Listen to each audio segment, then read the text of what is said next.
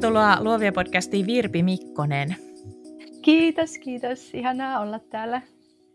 Ihan ensimmäiseksi, mitä näet, kun katsot ulos ikkunasta siellä, missä olet? No mä näen tonne meidän sisäpihalle ihanan, äh, ihania tällaisia okrankeltaisia jugendtaloja. Aurinko paistelee äh, siniseltä taivaalta tuolla puut puskee vihreää, lintuja lentelee puissa, eli näyttää keväältä. Lupaavasti. Niin, vihdoinkin näyttää keväältä. Sitä on kyllä mm. odotettu. Mutta hei, ennen kuin saat kertoa oman tarinasi, niin muutamalla sanalla kuuntelijoille, että kuka on Virpi Mikkonen? Saat Helsingissä asuva yrittäjä, ruoka- ja hyvinvointitaiteilija, valokuvaaja ja kirjailija, jonka Vanelia-brändissä yhdistyy mielihyvä, holistinen terveys ja estetiikka. Sun asiantuntijuus on päätynyt lukuisten kansien väliin ja sun Kiitos hyvää kirja oli ensimmäinen suomalainen ruokakirja, jonka kustannusoikeudet myytiin Jenkkeihin. Vanelia on lanseerannut myös omia hyvää tekeviä tuotteitaan, kuten kotimaista kombuchaa ja metsähunajaa.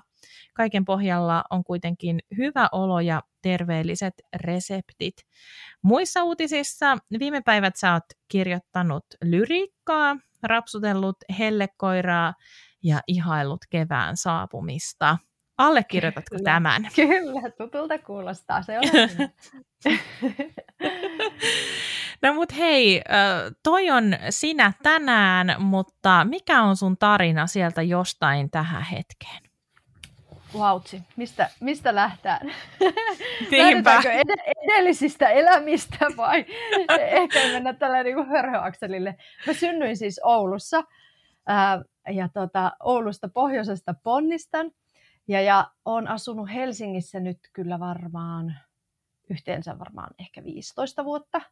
Välillä on asunut vähän Tampereellakin ja opiskelin siellä tiedotusoppia, nykyinen journalistiikan linja, kai se on yliopistossa. Ja Madridissa asuin, siellä kävi vähän villiintymässä ennen kuin sitten tota, tulin äh, aikuisten töihin taas tänne Helsinkiin ja, ja, ja, ja äh, toimin Trendilehdessä, äh, tuotin muotia ja kauneutta ja kirjoitin heidän hyvinvointijuttujaan. Sitten mulla alkoi tällainen oma äh, kiinnostus kasvamaan oikein kohisemalla kaikkeen hyvinvointiin ja aloin pitämään mun ensimmäistä blogia, kiitos hyvää. Ja se oli silloin siellä Trendilehden nettisaitilla tämä blogi. Ja se lähti tosi nopeasti siitä lentoon, sen tyyppistä ei vielä ollut oikein Suomessa, että tällainen niin kuin hyvinvointisomettaminen oli ihan uusi juttu. Ja, ja mä jako, jaoin siellä mun, mun kokemuksia, mulla oli ollut erilaisia terveysvaivoja vatsan ja ihon kanssa ja miten mä olin sitten eli elämäntapamuutoksilla ja ruokavaliomuutoksilla voittanut ne ja saanut itseni oikein tällaisen niin kuin kukoistukseen, jos voi sanoa. Ja, ja hirveästi ihmisille resonoi se, se juttu ja tota, mä sain vahvistusta siihen omalle intohimolle. Ja, ja mä olin kyllä siellä esimieskoulutuksessakin, että musta kovasti koitettiin leipoa sinne tota, toimitukseen ää, tällaista vähän pysyvämpää henkilöä, mutta mulla lähti tämä oma intohimo sit viemään yrittäjyyden tielle. Ja sitten tulin raskaaksi ja kuten monella naisella äitiysloma-aikana sit tehtiin vähän muhia jutut, kun sai etäisyyttä siitä ää, arjen, työarjen pyörityksestä, niin se vahvistui sit hyvin kristallinkirkkaaksi mulle se, että joo, että mun pitää lähteä tekemään omaa juttua. Ja nimenomaan kansainvälisesti. Et mä koin, että se juttu, mitä mä haluan jakaa, niin että se tavoittaa myös Suomen ulkopuolelta ihmiset. Ja näin syntyi Vanelia. Eli sitten hoitovapaan jälkeen mä en enää sit palannut, palannut työelämään, vaan perustin yrityksen ja perustin Vanelian Instagramin ja se lähti sitten kohisemalla sitten sen tarina kanssa eteenpäin. Et mä uskon, että kun seuraa omaa intohimoa, niin jotenkin sitä saa sellaisen mojovan myötätuulen usein, kun tekee rohkeita valintoja äh, niiden unelmien perässä. Mistä nimi Vanelia tuli? No se tuli, se vaan tupsahti mun mieleen. Mä en tiedä, mistä se tuli. Mä olin pyöritellyt kaiken maailman nimiä päässäni. Ja sitten mä oon tosi visuaalinen, mulla tulee aina sellaisia näkyjä niin sanotusti, että mä jotenkin visuaalisesti hahmotan asioita. Mä olin alkamassa nukkuun ja sitten mä vaan näin tällaisen sanan mun mielessä. Ja sitten mä, toihan on miellyttävä pehmeä ja jotenkin tuntuu minulta. Hmm. Ja, ja siitä mä lähdin sitten sitä tekemään. Se on hurjan äh, sointuva sana. Siis se on jotenkin äh, semmoinen, mikä jää helposti mieleen, mutta herättää myös vahvoja mieleyhtymiä ja ehkä just sopii tuohon sun hyvän olon Kiitos. brändiin. Joo, mä tykkäsin, sillä ehkä siinä oli jotain, että vanilja se on niin pehmeätä ja lempeytä ja mitä assosioituu van- vaniljasta, mutta sitten se on kuitenkin vähän off, koska se on vanilja, että se on vähän väärin. Mm. Ja mä tykkään, että on aina joku vähän, vähän sellainen särö, joku sellainen, Niinpä. Mikä herättää mielenkiintoa. Mutta on se hyvä, että se, että se tuli sulle mieleen ennen kuin sä nukahit, koska eikö se ole ihan perus, että yöllä kun herää johonkin hyvään ideaan Jep. ja sit sitä ei muista aamulla, niin ollaan kiitollisia, että tämä meni näin päin. Kyllä, paitsi mulla on aina kännykkä vieressä ja mä jätän mitä ihmeellisimpiä yöllisiä viestejä itselleni. Aa, mahtavaa. Mä en ole vielä tällä levelillä. Mä vaan en jaksa. Mä vaan, että jo kyllä mä sen muistan aamulla, enkä mä ikin niin, muista. Niin, niin. Mm. No ei, siis eihän niitä muista, joo. Mä näppäilen, mulla on notesit aina auki, mä näppäilen sinne, tai sitten mä jätän niin kuin viime yönäkin, mutta yhtäkkiä tuli joku biisin melodia, ja mä sitten hyräilin sen biisin, sit monesti toisinaan aamulla että ei herra jästä, mitä tämä oli, mutta joskus, ei, tämä oli hyvä, mistä tämä tuli? Hei, sä tuossa valaisitkin jo, että sä oot opiskellut äh, journalistiikkaa ja, ja se on, se on niinku se sun, sun koulutus, mutta että et siis herra jestassa hän on äärimmäisen lahjakas valokuva ja myös, että milloin se on tullut sitten kuvioihin? No se tuli sitten pakon sanelemana, no ei pakon, vaan se, niin kun, kun mä aloin pitämään tätä Kiitos hyvää blogia, niin sitten pitihän sinne jotain kuvia tuottaa. Sitten mä aloin ottaa, mulla oli sellainen pikkupokkari, millä mä aloin ensin räpsiin ja äh, sitten mulla oli jotain valokuvaa tuttavia, jotka sitten vähän auttoi ja sitten mun miehellä oli äh, Canonin järkkäri. Mä sitä aloin vähän lainaan ja opi, opi, opettelemaan sen käyttöä ja siitä se sitten niin kuin orgaanisesti eteni. Et mä en ole opiskellut valokuvausta, että olen täysin itse oppinut sen ja sitten kuvan käsittelyn äh, saralta. Et molemmat on siis että kaverit on auttanut tai sitten tuo perinteisesti YouTubesta tutoriaaleja katsomalla. Meillä on, meillä on tismalleen sama tarina tässä sun kanssa. Että, Ihan että tosi joo, mulla on, on myös niin kuin ikään kuin äh, maisterin tutkinto YouTubesta. mm. Eli se on kyllä ollut semmoinen niin kuin koulu. Ja sitten siis niin kuin joskus siis, mä oon jäänyt 2012 yrittäjäksi, niin, niin, niin jotenkin se, se, se vaan niin kuin se ihan käsittämätön määrä oppitunteja, mitä on vaan käyttänyt, kun on kuljettanut kameraa mukana tuolla ihan Jep. joka paikassa ja oppinut lukea valoa ja milloin se on hyvää ja milloin se on huonoa ja Ähm, et sinänsä, mutta Helianna Malinen sanoi hyvin jossain jaksossa, että, tai siis omassa jaksossaan, että, ähm, että itseoppinut on siinä mielessä harhaanjohtava termi, että kuinka monia ihmisiä on ollut mukana siinä omalla polulla auttamassa. Se on siis nimenomaan, kyllä. Ja siis mä, kun mä aloin tekemään mun ensimmäistä kirjaa, koska silloin kun mä sitten jäin yrittäjäksi, niin mä lopetin myös tämän Kiitos hyvää blogin. Uh, mutta mä halusin jotenkin tehdä tribuutin sille uh, blogille ja mä tein mun ensimmäisen kirjan Kiitos hyvää herkkoja ilman sokeria gluteenia, joka tavalta ilmestyi 2015. Ja siihen mä kuvasin kaiken, että se oli ehkä mun vahvin semmoinen niin kuvaajakoulu, se kirjan kuvaus. Että sinne mä sitten niin kuin, että sinne ei voinut mitään, mitä sattuu, sotkua mm. enää pistää. Että tota, blogi oli siihen aikaan vielä, niin se ei ollut niin visuaalista kuitenkaan se tekeminen, eikä niin vaativaa tavallaan, ei ollut ehkä niin harjaantuneet ihmisten silmätkään vielä kuville, että et, et 2009 niin blogit olivat hyvin erilaisia kyllä, Kuva, kyllä. kuvanlaadun suhteen, mutta tämä kirjahomma oli sitten se, mitä, mikä mut opetti. Mm. Sä kun kuvaat pääasiassa äh, ruokakuvia tai, tai niin kuin tähän ikään kuin genreen meneviä juttuja, ää, niin jos sä et kuvaa luonnossa, niin onko sulla kotistudio vai onko sulla ihan studiotila jossain? Mä kuvaan kotona. Musta se on ollut kaikista, mä en ole niin kuin löytänyt parempaa ratkaisua siinä mielessä, koska mä teen sitä ruokaa keittiössä, sitten mulla on kaikki ne astiat, kaikki propsit, kaikki on täällä kotona, ja sitten mä kuvaan luonnonvalossa. Useimmin keittiössä, meillä on keittiössä kiva valo, ja tota, että jos mulla olisi studio, niin mä joutuisin niin kuin hommaan sinne kaikki ruokaraaka-aineet, kaikki astiat. Sitten alkoi tuntua, että no okei, mä en halua, että mulla on niin, kuin niin paljon kamaa kahdessa paikassa. Niin tota, olen sitäkin vaihtoehtoa pyöritellyt, mutta aina päätynyt siihen, että no tämä on kuitenkin nyt parempi mulle. No onko sulla kotona joku tietty kellonaika, sit, milloin se valo on täydellinen?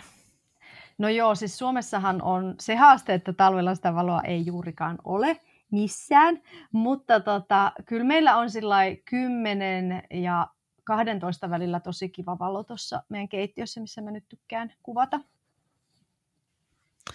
Onko keittiö nyt sitten tehty, tiedätkö, niin kuin täysin sun uh, tai niin kuin vanelian toiveiden mukaisesti? No ei ole ihan täysin. Me muutettiin itse asiassa tässä pari kuukautta sitten. Ja me jätettiin tuo keittiö hyvin pitkälti semmoiseksi, millainen se oli edellisen asukkaan jäljiltä, koska se oli just remontoitu kolme vuotta sitten ja se oli aika kiva. Ja sitten tuntui mm. ihan hullulta pistää kaikki uusiksi. Plus mulla on tällaisia henkilökohtaisia äh, maalaisvilla-haaveita vielä, minne mä säästelen mun kaikki tämmöiset ah. niin kuin kitchen wet dreamsit. No niin, kuulostaa hyvältä. Hei, Joo.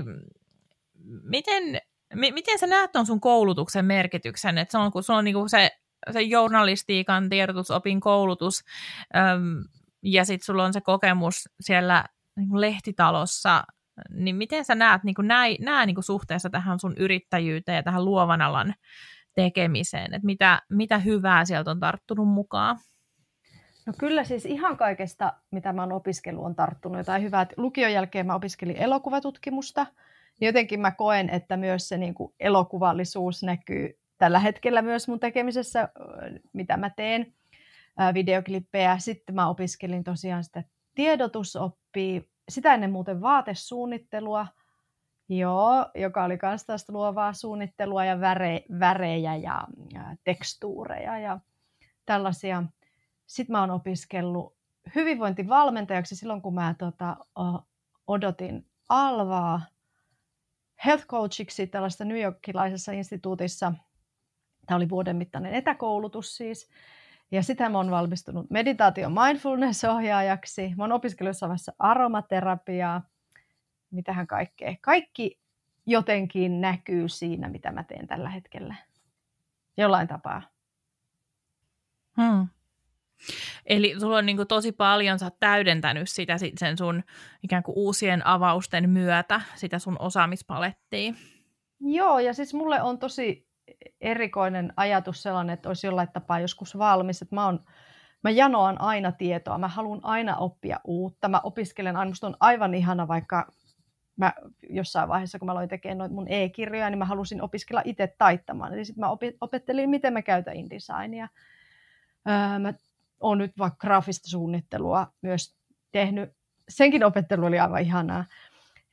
Sitten välillä tulee että pitääkö kaikki tehdä itse, mutta toisaalta mä, mulla on aina niin vahvat visiot ja sitten mä oon huomannut, että sit kun mä teen ne jutut itse, niin mä saan ne realisoitumaan sellaisena just kun mä haluan. Joten sitten on ollut ihana myös opiskella paljon uusia välineitä ja uusia taitoja. Ja sitten mä oon tosi intohimoinen tyyppi ja tykkää seurata mun sielun kutsumusta niin sanotusti, ja sieltä aina tulee tällaisia uusia tuulia, joihin mä tartun. Ja, ja tykkään kehittyä ihmisenä ja kehittää mun taitoja ja mennä eteenpäin koko ajan ja uusiutua. Hmm.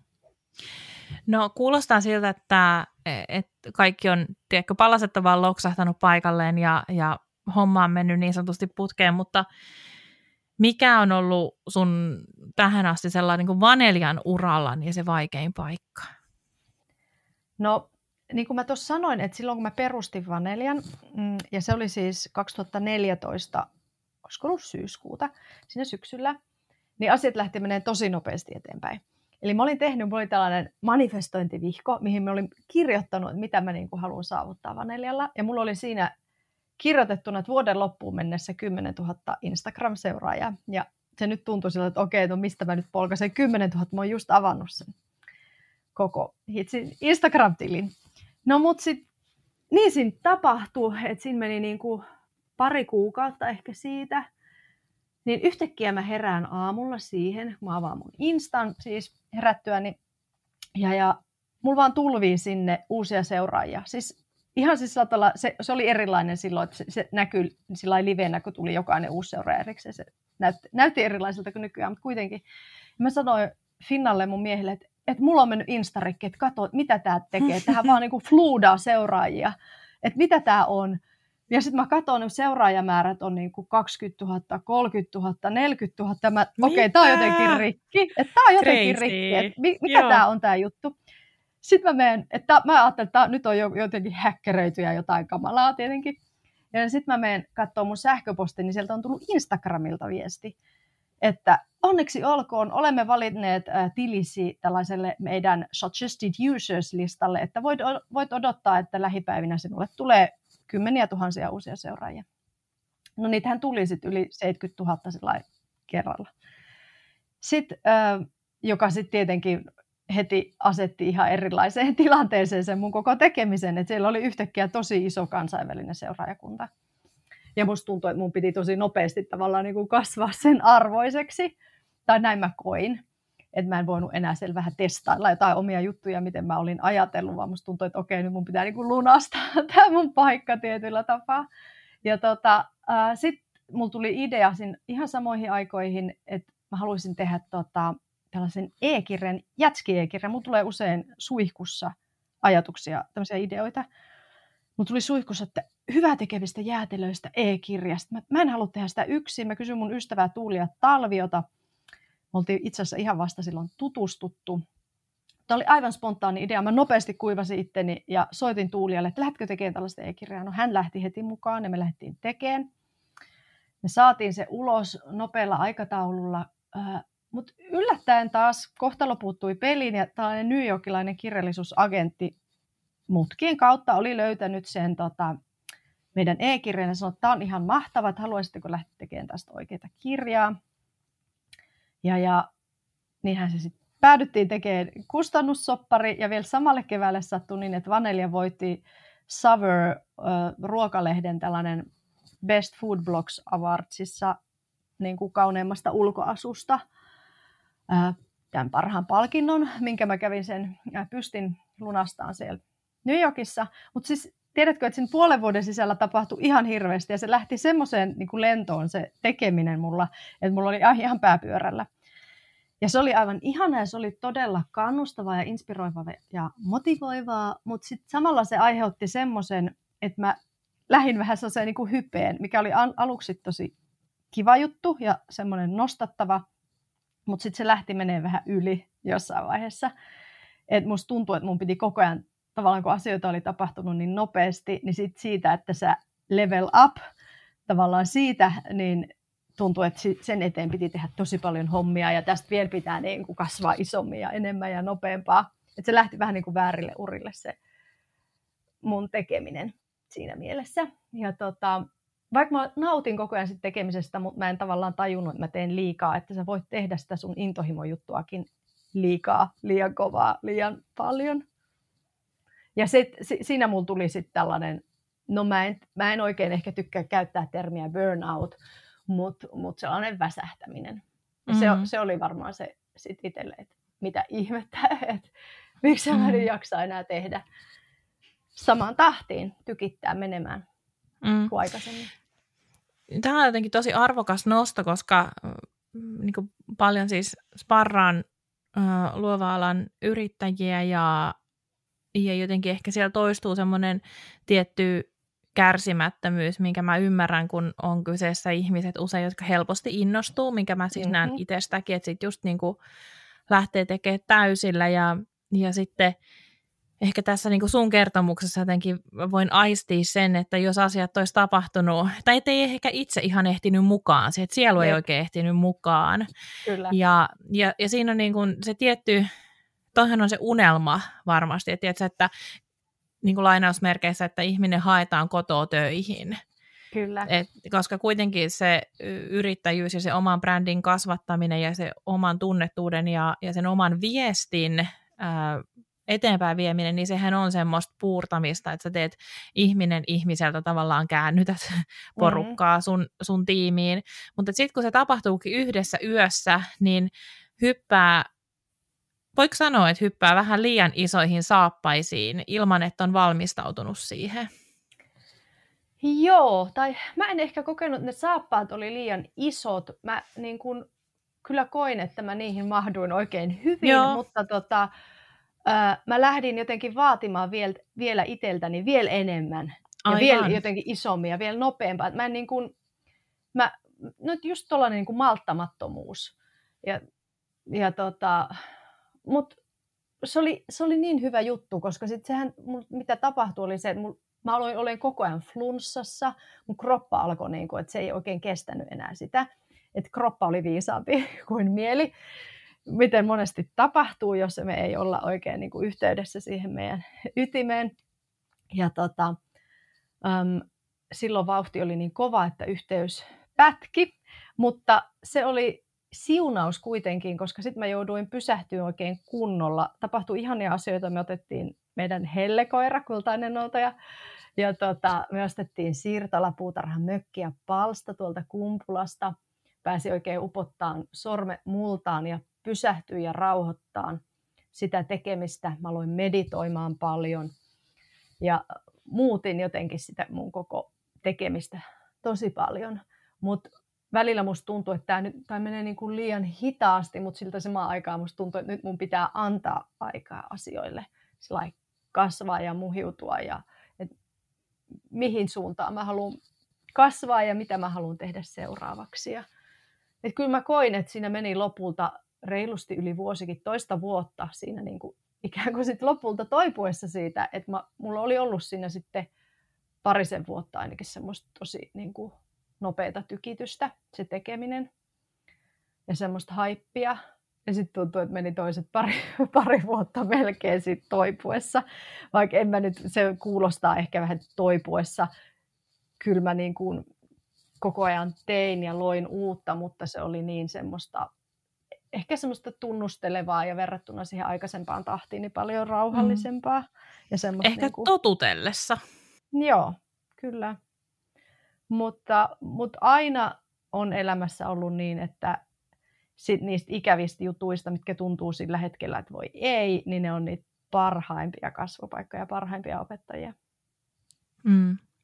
Joo, ja tuntuu, että just tuommoisten vaikeiden ajanjaksojen jälkeen saattaa tulla joku semmoinen suuri oivallus tai joku, joku, joku semmoinen, just joku loksahtaminen tai tämmöinen.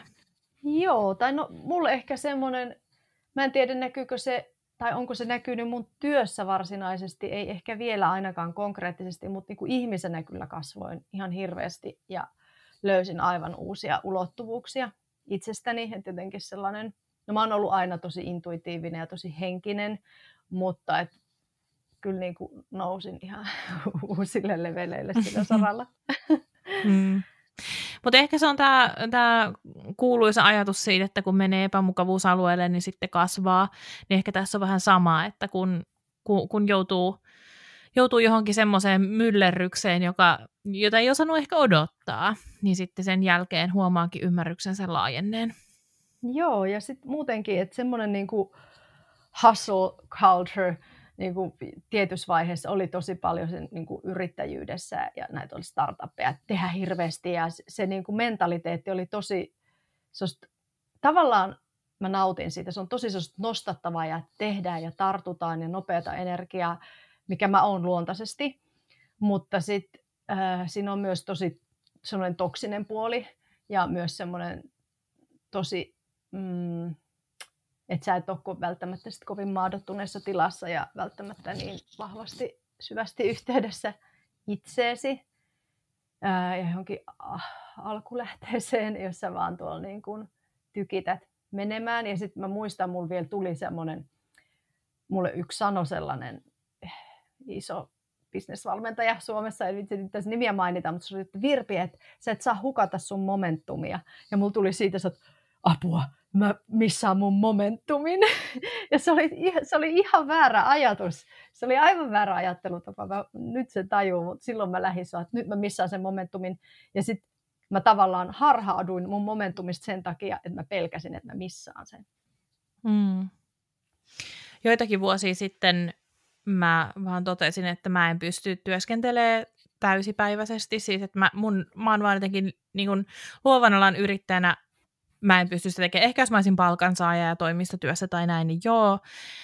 Ja sitten mulla tuli hirveän voimakas semmoinen ajatus, että, mutta että onpas mä laiska tai onpas mm-hmm. mä jotenkin, tiedätkö, mä, mä jään paitsi jostain, jos mä en tee hirveästi duunia tai jos mä en, en käytä sitä samaa äh, niin kuin sanastoa, että mulla on kiirettä ja mulla on, mulla on niin, kuin niin paljon keikkaa, että mun kalenteri on ihan täynnä.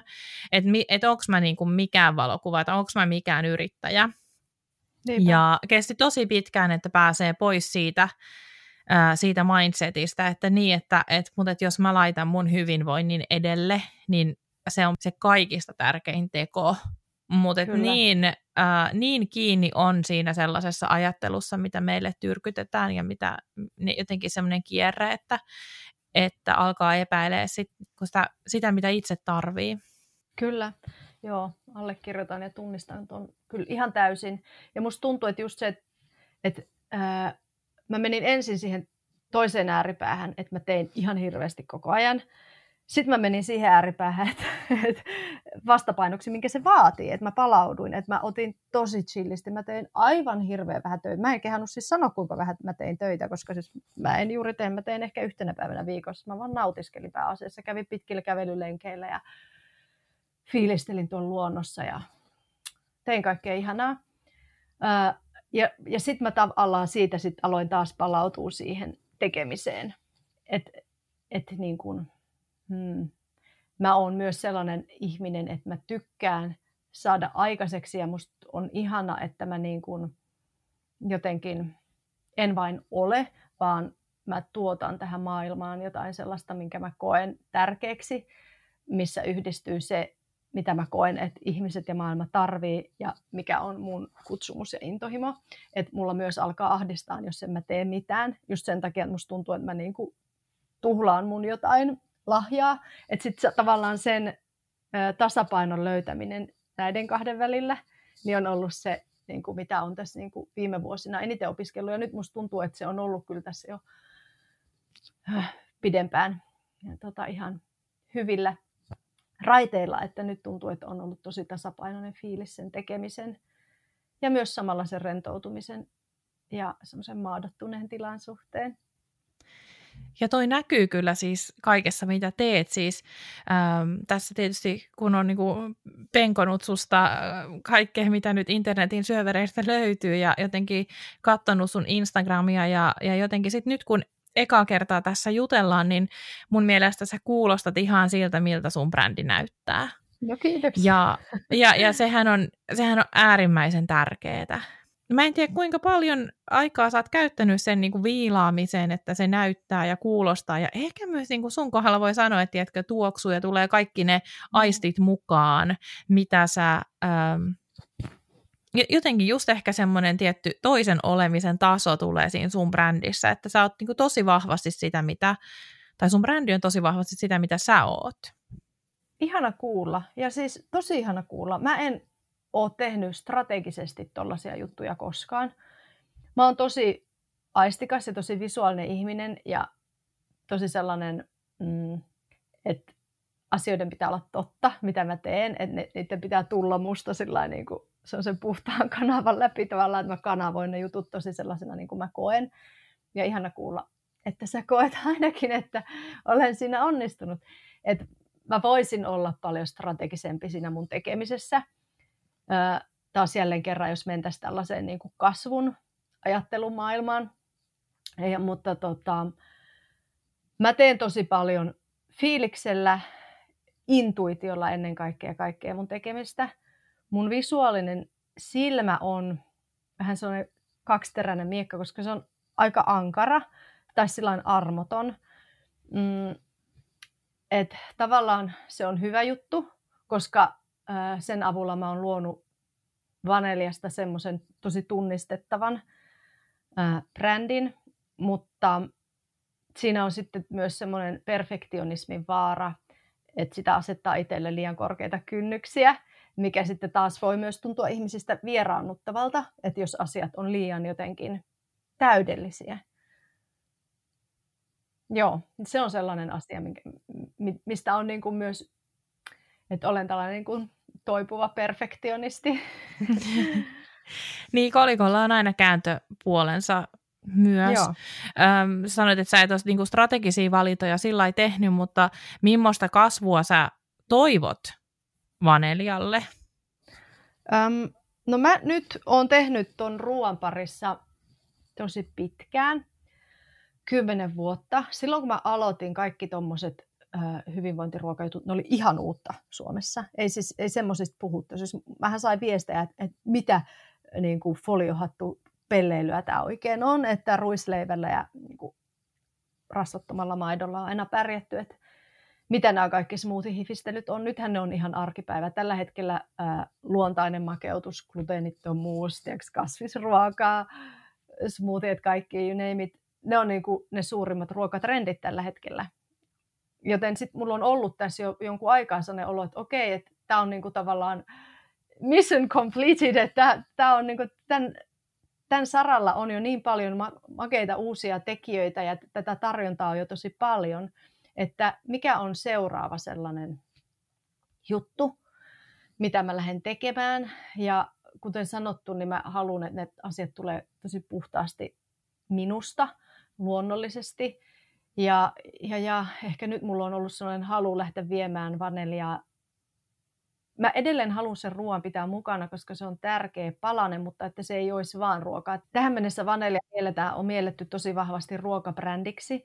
Mun kaikki kuusi kirjaa on ollut ruokakirjoja. Ja tota, se on ollut, siis ruoan tekeminen on ollut ihan ehdottomasti keskiössä siinä. Että mä haluan lähteä viemään sitä enemmän sellaiseen niin kuin holistiseen hyvinvoinnin suuntaan. Mm, mulle tällä hetkellä tärkeimpiä teemoja on intuitio, uh, oman äänen kuuleminen ja sen niin kuin, oman voiman löytäminen. Ne on mulle tärkeimpiä, entä ruoka ihan ehdottomasti. Ja jotenkin mä haluan lähteä, lähteä vaneliaa viemään siihen suuntaan enemmän. Plus sitten omien tuotteiden teko on ollut aivan mahdottavan niin kuin inspiroivaa ja kiinnostavaa. Tuli ensin Sugar Daddiesien kanssa tehtiin yhteistyö Hunaja, Cinnamon Bun Honey – joka on tällaista luomumetsähunajaa, missä on propollista ja pergaa. Sen kehittely oli aivan fantastista. Sitten nyt viime kesänä mulla tuli uh, The Good Guys Kombuchan kanssa oma tämmöinen kukkaiskombutcha Full Bloom, joka nyt tuli sit, saatiin tänä kesänä se uudestaan kausimauksi. Ja, ja mulla on hirveellistä tuolla kaikkia tuotteita, mitä mä haluan lähteä Panelien kautta tekemään. Ja se on hirmu inspiroivaa, koska mä tykkään niin kuin, tällaisesta tuotteistamisesta ja sen niin kuin brändin suunnittelusta ja kaikesta siihen liittyvästä. Että se on sellainen, mm. niin kuin, mitä mä haluan tehdä lisää. No hei, jutellaan hetki sun ihan siitä niin ydintyöstä, että kun sä pääset tekemään sitä, mikä on nyt sitten, mitä sä ajattelet, että mikä on se sun ö, niin ydinduuni, niin mitä sä, millainen on niin se sun perustyöpäivä? No, mä en varmaan yksin siinä, että kun mä sanon, että luova ala ihmisellä ei ole oikein sellaista yhtä perus. Joo, et ole yksi ja tämä on ihan älytön kysymys, koska siis kaikki on silleen, no ei mulla ole mitään perustyö. niin. Ei ole sellaista. Mutta jos sitten sanotaan, vaikka otetaan sellainen hyvin tyypillinen esimerkki, että mulla on ää, yhteistyö postaus sovittuna jonkun yrityksen kanssa, mitä on siis paljon. Iso osa mun työstä on tällaisia yhteistöitä. Ja mä suunnittelen reseptiikkaa käyttäen vaikka heidän tuotteitaan siinä. Ja, ja mä testailen siellä mun keittiössä niitä ja mä teen sitä ruokaa siinä. Ja sitten mä ää, teen tota, tämmöisen settauksen. Kaikki nämä vaiheet on aivan ihania vaiheita. Mä tykkään sen ruoan valmistamisesta, vaikka mä en ole yhtään siis sellainen arkiruokakokki. Mua ei kiinnosta siis oikeastaan ruoanlaitto, mutta mua kiinnostaa taiteen luominen ruoan avulla ja äh, ihmisten inspiroiminen parempaan niin kuin, hyvinvointiin ruoan avulla. Ruoan tekeminen sinänsä on niin kuin mulle vähän tylsää. No joo, sitten mä teen sen settauksen, somistan, ää, otan niitä kuvia. Siitä vaiheesta tykkään hirmuisesti. Ja sitten tykkään alkaa käsittelemään niitä kuvia. Mä käsittelen Photoshopissa. Se on musta kans ihanaa herättää eloon, koska se kuva ei näytä ikinä siltä, miten mä oon kokenut sen hetken. Ehkä säkin valokuvaajana mm, tiedät, mm. että sit, vaikka sä oot ottanut sen kuvan, mutta sit se on jo aina jotenkin paljon harmaampi ja platkumpi yeah. ja kaikilla lailla niin kuin tylsempi, miten se oikea se hetki oli. Niin sitten se, että sä herätät sen kuvan eloon sellaisena, kun sä sen koit, niin se on ihana homma niin kuin tehdä kuvan käsittelyssä. Sitten mä lähden kirjoittamaan captionia, eli Instagramin tätä, kuva, tätä tekstiä, mikä tulee siihen postaukseen. Ää, mä teen sen läppärillä. Sitten mä vastailen sähköposteihin. Sitten mä postailen Instaa jotain storeja tai postauksia sinne feediin. Käyn välillä aina kävelyllä Hellen kanssa. Mä käyn aamulla ja päivällä ja iltapäivällä tai alkuillasta. Ja, ja metsässä tykkään käydä hortoilemassa. Ähm, se on sellaista tosi vaihtelevaa ja tosi sellaista, että mä saatan tehdä pätkissä, mä saatan tehdä aamulla jonkun aikaa ja sitten ehkä illalla vähän tai sitten mä teen päivällä, mutta harvoin mä teen sellainen niin kuin perusduunipäivän tavallaan sellainen niin kuin perinteiseen tyyliin. Onko sulla joku semmoinen rutiini, josta sä pidät kiinni, että se sisältyy jokaiseen työpäivään? Aamut on mulle tosi tärkeitä ja ai että kun aamun saisi venytettyä puolet pidemmäksi. Mm. Sen saisi toki, jos mä heräisin viideltä aamulla, joka onnistuukin, onnistuukin paremmin tällä kuin valossa aikaa, mutta talvella se on vähän liian raffia touhua, minulle ainakin ollut. Mutta tota, että se aamu on kullan kallis myös niin kuin tosi monella tasolla. Mä tykkään herätä ennen muuta perhettä ja mä meditoin. Mä teen jotain, mä kouluttaudun, mulla on niin kuin mä sanoin, että mä tykkään aina opiskella, mulla on aina joku verkkokurssi käynnissä, aina on jo jotain. Niin mä opiskelen, mä käyn niitä kursseja, mä meditoin, mä viritän itseni sellaiseen niin kuin, mm, jotenkin puhtaaseen ja avoimeen tilaan päivää varten. Ja sitten tota, joo, sit aamulla ollaan koko perheen kesken. Mulla mä hypin aina sata haara perushyppyä, mihin mä pakotan koko muunkin perheen. Meillä on sellainen kunnon armeija aloitus haara perus. Joo, ei se menee ihan hyvissä fiiliksissä aina iloisesti. Me nostaa, nostattaa niin kuin energiaa. Sitten kaikki on aina sen jälkeen, vaikka olisi ollut vähän kohmeinen tai tahmanen se energia, niin sen jälkeen aina se niin että yes, et nyt niin kuin hyvä päivä lähtee tästä käyntiin. Ja, ja joo, sitten kun lapsi lähtee kouluun, niin sitten mä yleensä lähden koiran kanssa ulos ja sitten sit mä alan tekemään niitä mun duunijuttuja, mitä ne nyt sitten onkaan. Hmm. Mutta aamut, ne on jotenkin taianomaisia ja musta tuntuu, että et, et, et siis luova työ aamuisin on super paljon helpompaa kuin iltaisin, että kai siinä Kyllä. joku vissi perä on, että, että aamulla, aamulla ei ole vielä niin päivän kaikki kuonat ei ole kuormittanut Jep. aivoja. Silloin kanavat on jotenkin auki. Joo, joo. Et illalla usein alkaa siinä olla jo niin paljon kaikkea Kyllä. lastia päällä, että et, et aamulla tavoittaa sen jonkun, just sen luovuuden ja luovuuden lähteen ehkä parhaiten. Kuten myös luonnossa ollessa. Ja mä tykkään, että on yksin ää, yksinolo on tosi tärkeää mulle. Mä oon ainut lapsi, niin mä oon ehkä kasvanut sellaiseen tota, ää, tosi vahvaa oman tilan tarpeeseen. Ja se on ihanaa, että me ollaan mun miehen kanssa molemmat sellaisia, että kumpikaan ei ole sellainen niin kuin, tiedätkö, lähes riippuvainen, joka pitäisi koko ajan. Ja vaikka me ollaan tosi paljon yhdessä ja me tehdään mm. sellainen niin kuin tiiminä, me perheenä kauheasti asioita, niin silti me myös annetaan tosi paljon toiselle tilaa ja omaa aikaa ja myös molemmat tarvitaan sitä. Molemmat ollaan yrittäjiä ja molemmat ollaan niin luovan työntekijöitä, niin tota, sitä tarvii sitä omaa tilaa ja aikaa. Kuten myös just, että sit siellä luonnossa myös nämä kanavat aukeaa ja tota, sieltä lähtee pulppu kaikkea ihanaa.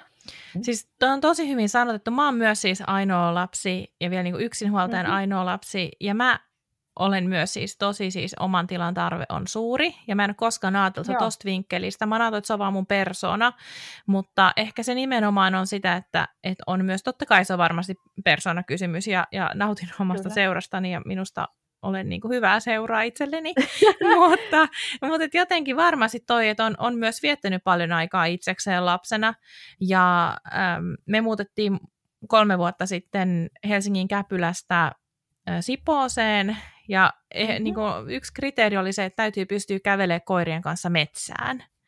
Et kun mä ennen Kyllä. aina joka päivä lähin autolla, niin, niin jotenkin niin se on ollut mulle ihan äärimmäisen tärkeä tekijä myös mun luovuudelle, että mä voin vaan lähteä tästä ja kävellä metsään ja ajatella siellä omia ajatuksiani ja sitten tulla kotiin, jossa aina vähän niin kuin joku tarvitsee jotain. Jep. Se, toi on, ja toi on mun unelma. Siis se on, ja mä haluaisin, mä en tiedä kuinka monta koiraa sulla on. Mulla on kaksi, ja se on hyvä Sulla lukumäärä. On en ehkä haluaisi enempää. No siis mullahan on haave tällaisesta, että mulla olisi lukuisia kultaisia noutajia. Mä en tiedä kuinka niinku realistinen ja kuinka niinku mahtavaa se oikeasti se arki olisi, jos olisi hirveästi koiria. Mutta mä näen sen itselleni se koira, kultaisen koiralauman keskellä kulkemassa tuolla metsissä ja pelolla. Ne koirathan on siis vapaana myös tässä mun visiossa, mikä ei Suomessa ole välttämättä sallittua tai hyväksyttävää, mutta tuota, mulla on kuitenkin tällainen visio, että mä, tätä mä manifestoin, että meillä olisi kakkoskoti ää, jossain maalla ja sitten mulla voi olla siellä niitä koiria paljon. Ja sitten tuollain, niin kuin sä kerroit, että mä avaan ovet ja astun Joo. metsään eläinten Joo. Mm. Joo, mulla on, mulla on niinku semmoinen viiden minuutin äh, kävelymatka koirat hihnassa ja sitten mä teen sen rikoksen ja päästän ne vapaaksi. Joo. Joo. Niin. Et se on niinku, mä en ole ihan vielä siinä, että niinku, et tiedätkö, takaovelta, mutta mä voin kuitenkin sit, se on eri asia kuin ajaa 20 minuuttia Kyllä. Helsingin läpi lenkille jonnekin. Kyllä. Niin, niin, niin tämä on ollut kyllä, joo mä suosittelen jatkaa tätä manifestointia tästä. Eihän sitä, eihän sitä koskaan tiedä, mistä, mistä semmoinen lauma, lauma kultaisia noutajia ilmestyy ilahduttamaan sun arkea.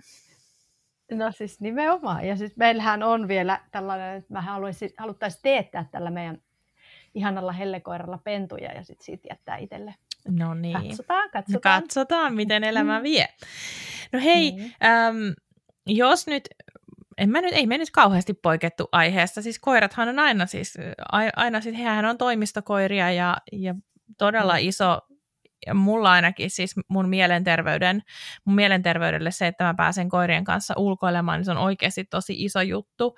Mutta onko sun työssä sitten joku semmoinen osa-alue tai työtehtävä, jonka sä ajattelet, että sä voisit heti jättää pois, jos vaan joku tekisi sen, tai oot sä kenties jo tehnyt niin? Um, kaikki numeroihin ja lukuihin liittyvät asiat. Uh, mulla on kirjanpitäjä, joka hoitaa kirjanpidon thank God, koska en halua olla missään tekemissä niiden asioiden kanssa. Musta sekin on jo, että mä lähettelen niitä kuitteja tai niin kuin mitään. Niin... No ei nyt vastenmielistä, mutta tota, en iloitse siitä puhasta hirveästi. Sitten myös kaikenlaisten niin kuin somelukujen raportointi. Siis mähän en halua seurata ollenkaan mitään tykkäyksiä tai niin kuin reachejä tai tällaisia lukuja. Musta se on hyvin epäkiinnostavaa ja se jotenkin vie sitä tekemistä väärille raiteille, koska mä en halua, että ne luvut ohjaa mun tekemistä, mutta ne aina väistämättä vaikuttaa ihmiseen. Siksi oli ihana, että tuli tämä feature Instagramiin, että sä saat niinku piilotettua ne tykkäysmäärät. Koska mä ennen tein sen sormella, mietin mä sillä jos mä selasin, vaikka mun piti jollekin näyttää jotain tai mä menin katsoa mun postausta, mä peitin mun sormella aina sen tykkäysmäärän, koska mä en halunnut tietää paljon siellä on. Aivan. No joka tapauksessa. No tää on sulle siis ihan Joo. taivaan lahja. Tai sun sormelle. Joo. Hmm. Joo, sormelle. No mutta joka tapauksessa mulla ei ole assistenttia. Mä oon yrittänyt saada assistentin, mutta mä en ole onnistunut löytämään sellaista ihmistä, jossa olisi yhdistynyt ne kaikki tarpeet, mitä mä kaipaan assistentilta. Ja sitten mä oon vaan huomannut, että ei hitse, että tämä vaan tietää niin kuin mulle enemmän duunia. Mun on vaan helpompi, että mä teen nämä kaikki itse, mikä on siis ihan älytön ajatus tässä vaiheessa – yrittäjän uraa. Mulla aivan ehdottomasti pitäisi olla assistentti, joka hoitaisi kaikki nämä raportoinnit ja kaikki nämä jutut. Öm, olen myös sellaista tässä manifestoimassa, jos siellä on joku langoilla, mm. joka kenties voisi kokea istuvansa Vanelian assistentiksi. Niin Ei muuta kuin Virpiin yhteys välittömästi. Kyllä. Joo. No, no miten sitten muuten, jos nyt ajattelee, assistenttia ei vielä ole, mutta millaisia niin kuin itsen ulkopuolisia resursseja sulla muuten on, on ollut käytössä? Siis oletko ulkoistanut vaikka kuvan käsittelyä kiireempinä aikoina tai muuta tällaista vastaavaa? Öm, en. Mä oon tehnyt oikeastaan, siis mä oon tehnyt pääasiassa aina kaiken itse. Mulla on toki siis sillä tavalla, että vaikka kirjoihin, niin mulla on mun ystävä, luottotaittaja Leena Oravainio, joka on pyytänyt monen projektiin. Hän on ollut mun saitin designia suunnittelemassa ja ää, kirjan designia taittoa tekemässä. Mutta mut tosi paljon mä teen kyllä itse. Ähm, joku voisi sanoa, että liikaa. No, en tiedä. Mutta tota, joo. Hmm. Aika vähän mä oon ulkoistanut, tiedätkö? Niin, että se on, se on ehkä, ähm, ehkä se on myös auttanut pitää sen brändin aika kirkkaana, kun on tehnyt itse ja oppinut kaikki ne kaikki prosessit ja kaikki työvaiheet. Joo, Kyllä. Ja siis tota, onhan se hitaampaa, mutta mihin tässä on kiire valmissa maailmassa. mutta tota, ja sitten löytää ihania uusia innostavia asioita, kuten mä en ollut, olisi arvannut, että mä innostun tämmöisestä niin graafisesta suunnittelusta ja että mä tykkäisin niin paljon siitä. Mutta mut, nyt tässä parin ystävän kanssa ollaan tällaista niin kuin hyvinvointinaisyrittäjille tällaista valmennuspäivää tekemässä, niin ai että mä nautin, kun mä sain suunnitella sitä, tiedätkö, visua ja kaikkea. Sitten mä aloin miettiä, pitäisiköhän mun alkaa graafiseksi suunnittelijaksi. Mulla aina tulee että pitäisiköhän mun alkaa Aivan. ja toksi. Vaikka eihän sitä valintaa tarvitse tehdä, koska ne voi ujuttaa tähän tekemiseen. Näinkin. Mm. No, sä tuossa sanoit, että sua kiinnostaa äh, ki- kiinnostaa, miten sä muotoilit asian, ja mä pahoillani, jos mä laitan sanat sun suuhun, mutta että, että ikään kuin tehdään mm. ruuasta taidetta. Että sä et ole niinkään kiinnostunut siitä arkikokkailusta, mutta mitä sä haluat kertoa sun työllä? Um, et, et, et, et. Mä haluan kyllä jotenkin nostattaa sillä mun tekemisellä monella eri tasolla ihmisiä herättää huomaamaan, että kuinka hyvin he voi voida, kuinka mahdollisuuksia täynnä tämä meidän maailma on, kuinka paljon potentiaalia meissä on, kuten kuinka niin kuin meidän kehot on ladattu täyteen voimaa ja potentiaalia, jos me vaan annetaan sen kaiken niin kuin kukkia esiin ja osataan niin kuin löytää äh, ne meille sopivat tavat tehdä, olla, elää ja, ja, ja puhjeta kukkaan. Jotenkin mä käytän, käytän tästä kukkatermistöä ja kukintotermistöä tässä kauheasti, mutta tota, mä oon lapsuudesta asti halunnut luoda elämyksiä. Mä järjestin aina mun serkuille tai kavereille tällaisia mielikuvitusmaailmoja ja tällaisia taikahetkiä ja halusin niin kuin saada aikaansa sen wow-efektin, että ihmiset tulee siitä niin kuin arjen materiamaailmasta yhtäkkiä havahtuu huomaamaankin jotain ihmeellistä, jotain hienoa, jotain upeampaa. Ja musta tuntuu, että mulla edelleen on sellainen sama, samaa touhua mä teen, että mä luon noita mielikuvitusmaailmoja tavallaan niiden ruokien avulla, mutta silti mä uskon ihan aidon vilpittömästi siihen kaikkeen, mitä mä teen, että se ei ole vaan mitään illuusiota, vaan on oman kokemuksen kautta oppinut sen, että kuinka mieletön potentiaali meissä on ihmisenä ja kuinka hitsin hyvin me voidaan, pystytään niin kuin voida voimaan ja mitä kaikkea mieletöntä pystyy saavuttamaan ja mitä kaikkea elämällä onkaan tarjota. Että tässä on niin paljon kaikkea sellaista taikaa mm. meneillään äh, meidän ympärillä, mihin mä haluaisin herätellä mm. Mutta tämä on, ja mä en tiedä miksi mulla tuli se nyt just tästä mieleen sun vastauksesta, mutta äh, tämä, että sä alussa halusit lähteä tekemään kansainvälistä kansainvälistä mm. juttua, kansainvälistä brändiä. Ähm, ja sitten kuitenkin sulla on paljon tämmöistä kotimaista, suomalaista Nordic-meininkiä siellä mukana, niin miten sä itse näet, että onko sulla niin kansainvälinen brändi vai oot sä suomalainen tai niin kuin, ikään kuin tiedätkö, kotimainen pienyrittäjä tai miten se sanottaisiin? Onpas kiinnostava kysymys. Eikö niin? Mä just tämän, niin, tota. mä, niin. just tämän, mä en tiedä, miksi mä en taju, miksi tuli tuosta just sun äskeisestä vastauksesta mieleen, mutta mä rupesin pyörittelemään tätä, että miten sä itse hahmotat sen? No en mä oikein edes mieti sitä tuolta kantilta. Mä, mä vaan Sä vaan teet minä. ja oot, niin, elät. Niin.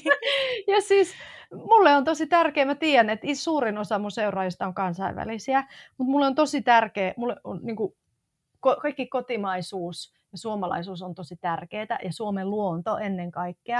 Ja mä haluan tuoda sitä esiin. Ja se on hirveän kiinnostavaa noiden kansainvälisten niin seuraajien mielestä pääsääntöisesti tuntuu olevan. Mä saan älyttömästi viestejä aina kun mä jaan jotain Suomen luonnosta kesällä, vaikka kun tuolla reissailla ja kuvaan kaikki, että wow, ja pitää ehdottomasti tulla Suomeen. Ja tiedän, että tosi moni on käynyt Suomessa sen takia, että ne on niin kuin löytänyt mun postausten kautta Suomen, ja sitten ne on innostunut ja ne on tullut täällä käymään. Et kyllä saan paljon palautetta siitä, siitä että tota, ihmiset nauttii sitä Suomen luonnon esiin tuomisesta. Mm, sehän on selvästi semmoinen erottautumistekijä. Kuten myös suomen kielestä. Niin. Ja suomen kielestä. Mä sitä mietin, koska mä kirjoitan aina englanniksi, mutta jos mä puhun storeissa, niin mä puhun aina suomeksi. Ja mä oon kysellyt sitä, että haluaisitteko, haluaisitteko, että mä puhun englanniksi myös. Mutta sitten myös nämä KV-seuraajatkin sanoivat, että ei kun et puhu suomeksi, että hän ei, he ei tajua mitään, mutta se kuulostaa aivan ihanalta, että kuulostaa jotain haltiakieleltä.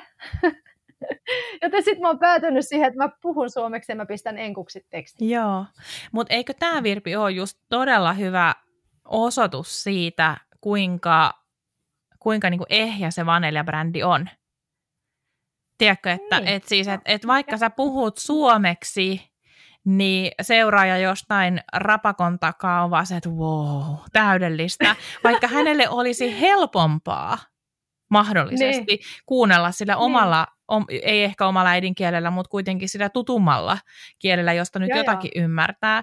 Et musta tämä on aika hyvä niin kuin osoitus siitä, että et, et miten niin kuin, um, miten tiedätkö, Virpi Mikkonen voi, voi puhua myös suomeksi, niin kuin vaikka amerikkalainen seuraajahan sille wow, aivan mieletöntä, en ymmärrä mitään, mutta täydellistä, ostan kaiken, mitä hän myy. ja ehkä sitten, hei, mun pitää alkaa vielä kehittää tällaista, äm, nyt, mennä, nyt mennään hei hihuliosastolle. No niin. Tällaista niinku tele, telepaattista puolta siinä, että sit, vaikka mä puhun suomeksi, niin ne tajuu silti, että mä otan niin vahvan tällaisen telepaattisen yhteyden, koska mä oon siis alkanut usko tai älä, niin Hellen kanssa kommunikoimaan telepaattisesti. Siis tällainenhan on suomalainen sanontakin, että koira, että se on kuin ihmisen ajatus. Mm. Ja mä veikkaan, että se tulee siitä, että koirat, siis ne poimii meistä sellaisia niin kuin mikroelkeitä, Kyllä. ja mä väittäisin, että ajatuksiakin. Ja siis mä oon alkanut tekemään sellaista, että mä ajattelen vaan, että meillä on siis Hellelle, että jos me sanotaan, että sano vuh, niin se haukkuu. Että mä ajattelen, että sano vuh, niin hän haukkuu. Tai mä ajattelen, että hyppää, niin se tulee mun luo ja hyppää. Ja mun mies, skeptikko, niin mä oon lukuisia kertoja tämän sille näyttänyt, ja se tietää, että mä en kun siis tee minkäänlaista elettä, ja se koira tekee, mitä mä ajattelen. Ja nyt, okei, okay, siellä saattaa moni olla, että just, just aivan, nyt menee kyllä niin levelille. Ei se mitään, mutta ehkä siellä on jotkut, jotka innostuvat te- telepaattisesti nyt kommunikoimaan koiriensa kanssa. Siis mä ainakin aion testaa heti. joo, joo. Mutta tota, joo. Joo, mutta ehkä no, sun täytyy siis... nyt ruveta tuotekehittelemään tämmöistä telepaattista Instagram ähm, juttua. Kyllä, kyllä. Joo, mut siis... ei, ei enää mitään tekstejä eikä puhetta, että mä vaan tuijotan Joo. Mä en ihan vielä jättäisi Ai. kuitenkaan niin kuin sitä perustyötä, mutta, mutta Joo, ei. siinä sivussa sitten mukavasti. Kyllä, kyllä. No mut hei, kyllä. mitä sä ajattelet, että mitkä niin kuin sun ominaisuudet on sellaisia, jotka on, on vienyt Vaneljaa eteenpäin ja, ja sä oot päätynyt tähän pisteeseen? Um, kyllä musta tuntuu se, että mä teen tosi rehellisesti, niin kuin mä sanoin, että mä pyrin pitämään ne kanavat niin sanotusti auki ja puhtaana, että se, se mitä mä oon, niin se tulee ulos. että mä en niin kuin, ole liian strategisesti sitä tehnyt, vaan mä pyrin tekemään tosi autenttisesti. Plus mä teen niin intuitiolla. Tota, mä välillä sanon, että mä, oon niinku, mä koen niin kuin mä olisin joku metsän eläin. Se on niin kauris, että mä oon tosi au, aistit auki ja tosi herkkänä liikuskelen tuolla somemetsässä. Et, et, joo, mä veikkaan, että ne on kyllä sellainen rehellisyys ja herkkyys on varmaan ne mun valtit. No hei, mitä menestys merkitsee sulle? Um, sen kummempia miettimättä, heti kun sä esitit tuon kysymyksen, niin mulla tuli vain yksi sana mieleen, ja se oli mielenrauha. Mm. Ja se on, nyt kun mä mietin sitä, niin näinhän se on. Et mielenrauha, ja sehän tulee tosi monesta asiasta, miten sä saat sun mielen rauhan. Mutta mun mielestä se on niin kuin oikeastaan korkein menestyksen muoto. Koska silloin sä oot niin kuin rauhassa itses kanssa ja sen oman tekemisesi kanssa, ja silloinhan sä oot menestynyt. Jos sul kirraa siinä mikään, että sä et oo tote, sä tiedät sisimmässä että on jotain asiaa, mitä sun pitäisi olla tekemässä, on joku unelma, minkä sä haluaisit saavuttaa, mutta syystä se ja se, sä et tartu siihen, sä et ole mielenrauhassa. Tai jos sä teet liikaa ja saat irti siitä tekemisestä, palaten tähän mun vuosi, mm. muutama vuoden takaisin, niin sä et ole mielenrauhassa. Et sä löy- silloin kun sä löydät sen balanssin, että sä annat itsestäsi, sä oot täällä tekemässä sitä, mitä sä koet, että on tärkeää sun tehdä. Ja sä oot silti kosketuksessa ittees ja jälleen kerran mä toistan koko ajan tätä maadottuneessa tilassa – mä oon itse niin korkealentoinen tyyppi, että mulle on tosi, se maadotus on tosi tärkeä asia. Ää, mm. Joo, silloin sä saavutat sen mielenrauhan ja silloin sä oot menestynyt. Näin mä sanoisin. Vähän puhuitkin tuossa siitä, että millaista vanelian kasvu voisi olla, mutta missä sä näet itse kymmenen vuoden kuluttua? Wow, missä mä näen? Mä näen jossain aivan ihanassa paikassa. Mä näen mun hiukset hulmua, mulla on päällä valkoinen mekko, siinä on meri, siellä on paljon valoa, siellä on tilaa hengittää ja luoda. Siellä on kultaisia noutaria juoksentelemassa. Mä ajattelin, että no milloin sä nyt sanot sen, sano se, sano se. Minä en ole taivaassa, minä olen kuitenkin täällä hyvin vahvasti alive and kicking tekemässä mun unelmasta totta, elämässä mun, elämässä mun unelmaa todeksi. Vanelia on kasvanut joksikin aivan uudeksi ja verrattomaksi. Hmm, kymmenen vuoden päästä soita mulle uudestaan, niin sitten mä kerron, missä se konkreettisesti on tämä paikka. Joo, siis mutta ilmeisesti kuitenkin niin kun samat arvot ja sama pohjavire säilyy. Kyllä, mutta koen, että on silti ihan täysin eri paikassa. Mä uskon, että mä teen edelleen vanelia, että vanelia on edelleen se mun brändi, mutta mä veikkaan, että se pitää sisällään paljon erilaisia asioita kuin mitä se nyt tekee. Mm. Toivotaan näin. Sehän on ihanaa, kun sitten tiedetään, että, että sä oot saanut kasvaa vanelian mukana. Joo, ja jos mm. se ei ole niin, sitten se on jotain muuta fantastista. Kyllä. Et tota, en, mä, en, mä oon sellainen, niin kuin, mä en halua sitoutua asioihin niin kuin oikeastaan mihinkään, koska mä luotan semmoiseen, niin kuin, että, että meidän pitää olla valmiita kasvamaan orgaanisesti sen elämän mukana. Et mä en halua niin kuin, lyödä lukkoon oikein niin kuin, mitään juttuja liian tiukasti. Et pitää antaa aina seikkailulle mahdollisuus. Oi, toi oli ihanasti sanottu. Hei, kuule, seuraavaksi tulee tämmöisiä sana-assosiaatioita. Ja mm-hmm. et rupea kauheasti nyt miettimään, kun nyt sitten ihan en, nopeasti, kun sähän oot niin intuitiivinen, niin luotat no, nyt, nyt siihen. Mä, teen, mä, mä, kato, nyt mä pistän silmät kiinni ja samalla kuin äsken mulla tuli se mielenrauha, nyt mä annan samalla lailla. Yes, alright. Eli äh, mitä sulla tulee mieleen seuraavista sanoista? Valkoinen. Lempivärini. Keittiö asuinpaikkani tuli ensimmäisenä mieleen. Työpaikkani. Ja seuraava sana on semmoinen, mitä mä en itse tiedä kummin se sanotaan oikein, mutta mä sanoisin niin kuin hienostuneemmalla tavalla, eli syreeni. Ai että, se on suuri rakkauteni syreeni. Ihana, ihana inspiraation lähde äh, monille resepteille, niin, niin tuoksunsa kuin makunsa kuin sävyensäkin puolesta. Ja siis mä en tiedä, mutta siis mä oon oppinut lapsen sanoa sen sireeni. Mutta siis kai se tarkoittaa ah. sitten jotain ihan muuta. Että mä, eikö se, että syreeni on oikein? Siis mun mielestä ilmeisesti molemmat on oikein, mutta jos minulta kysytään, niin minusta syreeni vain on oikein. Syreeni on, kau- syreeni on kaunis sana. Joo, sireenistä tulee heti semmoinen niin epämiellyttävä palo. Jep, sireeni. niin tulee, kyllä. Uh, all right, no sitten uh, keramiikka. Haluaisin oman keramisen mukin vaneljalle lanserata. Mm, manifestoidaan, mm. manifestoidaan. Kyllä. No sitten meri.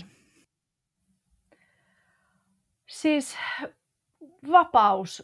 Sinne halajan aina ikuisesti. on menossa viikon päästä purjehduskurssille. Eli opettelen purjehtimaan ja tota, askel jälleen niin kuin lähemmäksi kohti merta. Mahtavaa. No viimeinen sana on vielä niinkin pieni kuin onni. Onni on tässä ja nyt. Se löytyy meidän sisältä ihan aina, kun sen pinta myrskyn läpi vaan sukeltaa. Ai että, ihanat assosiaatiot tuli kyllä nyt noista. Mä en ole koskaan varmaan minkään äh, podcast-jakson nauhoituksen aikana käyttänyt ihana sanaa näin monta kertaa kuin tässä, mutta...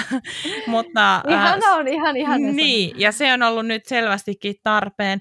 Hei, kaksi viimeistä kysymystä, Virpi. Mitä kirjaa saat parhaillaan mm. lukemassa? No siis, minähän en lue ikinä yhtä kirjaa kerrallaan. Mulla on lukuisia kirjoja, plus tällä, tätä nykyään en oikein enää lue, vaan mä kuuntelen. Aina kun mä oon Hellen kanssa ulkona, en aina, mutta usein, niin mä hyvin usein päivittäin kuuntelen äänikirjaa. Ja nyt mä avasin tämän mun Audible-appini. Ei ole mainos, mutta tätä mä käytän.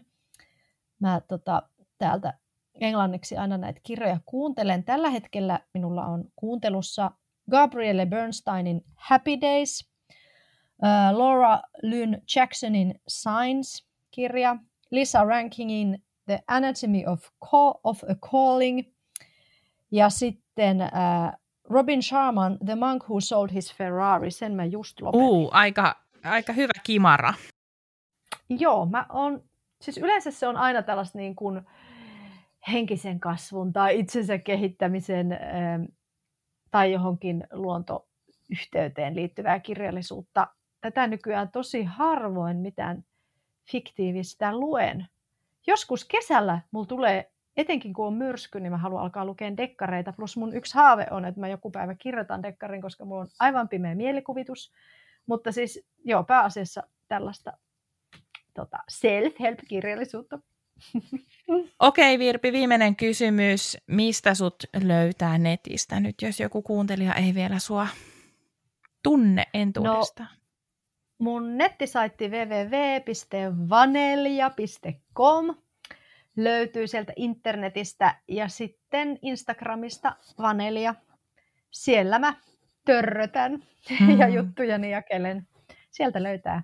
Kiitos Virpi vierailusta ja sun ajasta ja ajatuksista. Kaikkea hyvää Vaneljalle, menestystä, mitä ikinä se tarkoittaakaan ja kaikki uusia, uusia merituulia.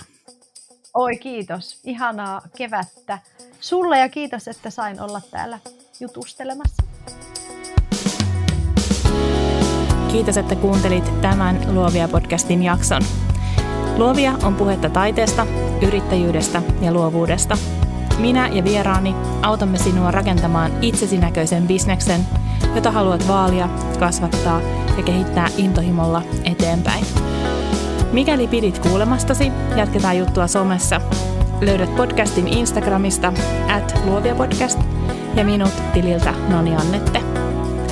Liity myös Facebook-ryhmäämme Luovia Podcast Jälkihöyryt.